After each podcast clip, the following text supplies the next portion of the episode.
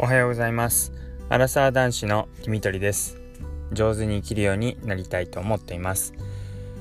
この番組ではアラサーだら私が毎日思っていることや悩んでいることを話しています。聞いていただいた方に共感していただけたりモヤモヤしたものが少しでも軽くなってもらえたらと思っています、えー、土曜日ですね。おはようございます。まあちょっと寝るのが遅くなり、えー、さらに起きるのも遅くなりっていう感じで、えー、この時間になりましたが今またですね、奥さんと一緒に、え産婦人科の方にやってきました、えこの産婦人科に来るのは2回目ですので、え前回2週間前にまあちゃんとした妊娠が確認できたっていうので、え、2回目になります。その後ちゃんと成長してるかなっていうので、え、検診結果が楽しみなんですが、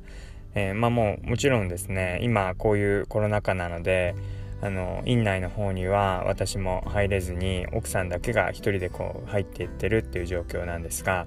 まあ今状況を LINE で聞いたところもうすごい混んでるらしくってなんかニュースなんかでは結婚が減っていてで出生率もすごい下がってるっていう話がニュースになってましたけど、まあ、それでもやっぱり産婦人科は混むんだなと思って。うん。なんか結構やっぱり大体みんな十月10日、えー、一定の期間妊娠して子供が生まれてくるってまあ前後はもちろんありますけどということであの、まあ、人気の産婦人科っていうのはやっぱり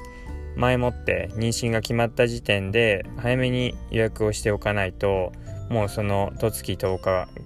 後10ヶ月後ぐらいにはもういっぱいになってしまっているっていう、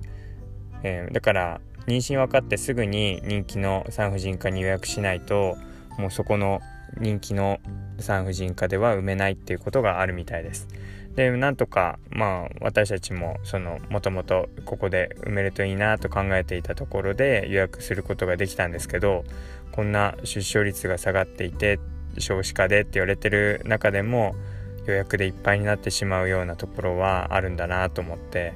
まあ人気なところはどんな状況でも人気なわけですよね。はいえーとでまあいろいろ話していきたいんですけどもそうですねまあ、今日まず何しようかなえっ、ー、とこの後の予定について話していきたいんですがあそうですね今日の予定とそれから最近の奥さんの、えーと、妊婦さんの状況とあと最近あった、えー、車での話っていうこの3つを 話していこうかなと思います。えーと、まず今日はですねこの後あのまあ検診が終わった後お昼を、まあ、外に食べに行ってでその後にあのパソコン、まあ、Mac を使ってるんですけどもその Mac がですねちょっとバッテリーの方が、まあ、調子が悪いというかまあもう徐々にもう悪くなってたんですけどまあ長い間ずっと使ってたっていうのと多分つなぎっぱなしで使ってたのも悪かったと思うんですがあの逆にですねバッテリーがこう充電器をつないでいないとあの自然と落ちてしまうシャットダウンしてしまうっていうかこう暗くなってしまうようになってしまって、まあ、全然ノートパソコンじゃなくなってるんですけどもう家で充電器をつないでいないとこううまく使えないっていう状況になってしまって、まあ、それを、まあ、近くに今、まあ、都内まで行かないとアップルストアがない状態なので、まあ、近くの提携の電気屋さんに持ってって修理を頼もうかなというふうに思っています。でまあその修理のためにこの間、えー、外付けのハードディスクも買って、えー、ハードディスク HDD を買ってでそれをこうその中にこうデータを落としたんですけどもなので、まあ、やっと持っていける状態になったんですがこれでもうすぐ終わるのかあるいはもう何週間とかかかってしまうのかっていうのでだいぶ自分の中でもいろいろ作業効率が遅くなってしまうなーなんていうふうに思いながらもはい。あま外付けのあれですね。あのハードディスクっていうのはあの万が一データが消えた時のためにバックアップを取っているっていう状況です。でなのでそれをこう預けに行くっていう予定も今日あります。で、まあ、最近の、えっとまあ、奥さんの状況としてはあのすごい眠たそうにしてますね。まあ、多分普通に仕事の疲れもあると思うんですけどやっぱりお腹の中の赤ちゃんが育っていくっていうのできっとエネルギーを使うんだろうなって思いますし、うん、なんか妊婦さん特有なものなのかもしれないんですけどすごいあの夜帰ってくると眠気がすごくてもうお風呂に入ることもできないみたいなお風呂に入るのもなんとか入っていくっていう感じですごい辛そうな感じです。でつわりもあのだいぶ軽い方だったと思うんですけど、まあ、だんだんと出てきて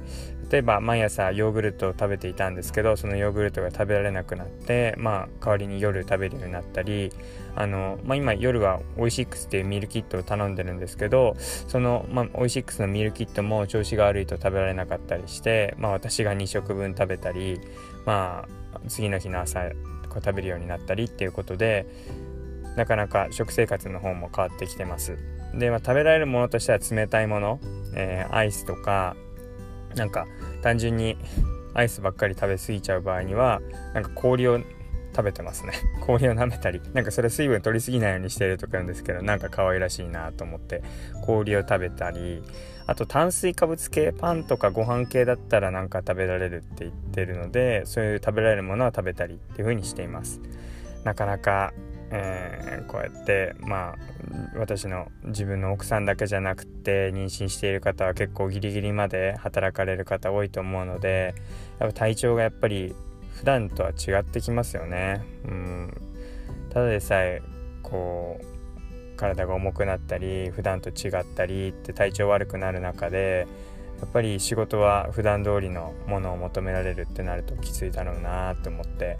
うんま、改めて、えー、妊娠している方とか、はい、妊婦さんそれから、まあ、産後もそうですけどそうやって、えー、赤ちゃんを抱えている方ってすごいなっていうふうに思うそういう気持ちが募る一方です。であともう一個はですね最近あった車のことっていうので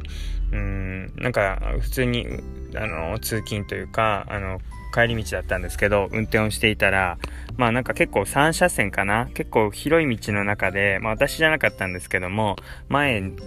の行っている車が、こう、お店から出てきて、そのまま3車線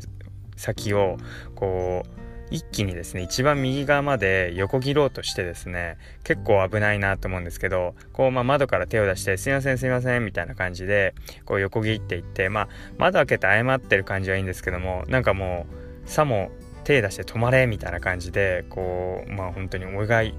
道を渡るんだっていう感じでこう横横切っていったわけですね、まあ、みんなスピードを出してなかったからこう止まってったんですけどで最後の一番右側のレーンの時に、えー、車が止まらずにそのまま先にこうブーンと行っちゃったんです。で、まあ、その横切ろうとしていた車が、まあ、当たり前なんですけど、まあ、止まってで、まあ、その車とすると、あのまあ、自分が渡りたかったんでしょうね。で、だから気に食わなかったっていうところで、その止められた車に対して、あの、中指を立てて、あの こう、その、止まらなかった車に対してこう窓から手出して中指を立ててたんですね。あの中指を立てるって分かりますかね？まあまあ、殺すとか死ねとかっていう、まあ、そういう意味ですよね。本当にまあなんか使ってる人のこうお里が知れるというか、うん、なんか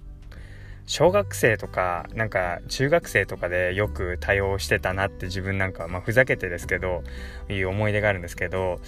大人が車運転するような大人がやるんだって思って結構ショックだったっていうか別に自分がやられたわけじゃないんですけどあまだやる人いるんだなみたいな気持ちになりました。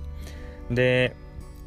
さらにそれちょっとその車気になったのでちょっと通りがかりにっていうか追い抜く時にちらっと見てみたら助手席にはあの彼女か奥さんか女性が座っていてどんな気持ちでそれ見てるんだろうなと思ってまあでもその人はまあ笑ってたようななんかそんなすごい怒ったりとか悲しむような感じではなくて普通に座ってたので、まあ、同じ感覚なのか嫌だなと思いつつも止められないのかっって思ったんですけどまあ私の感覚っていうかまあそれがみんな皆さんの一般の常識かはわからないですけどまあ自分の考える常識で言うとそういう風なことやってる人はまあまずモテないっていうか周りから信頼されないしなんか頼りがいあるなとか大人っぽいとかそういういい評価は得られないだろうなって思ったし自分の例えば娘とかがそういう彼氏とか旦那さんと付き合ったり結婚したいってなるとすごい不安だなっていうふうに思いました、まあ、きっとそういう軽はずみな行動とかを相手にとってしまったりなんか一瞬カッとなっただけで手を出してしまったりっていうことをしてしまいかねない人なんじゃないかななんて勝手にいろいろ考えてしまってまあ些細なことだったんですけど結構自分ではやらないありえないような行動だったのでびっくりしたっていうそんなことがありました。はい。えーとではまあ最近の、えー、まあびっくりした車での行動とそれから最近の奥さんの、えー、妊娠の状況それから、えー、今日一日の予定の中でパソコンの修理に行きますという話をしましたでは最後まで聞いていただいてありがとうございました。またお会いしましょう。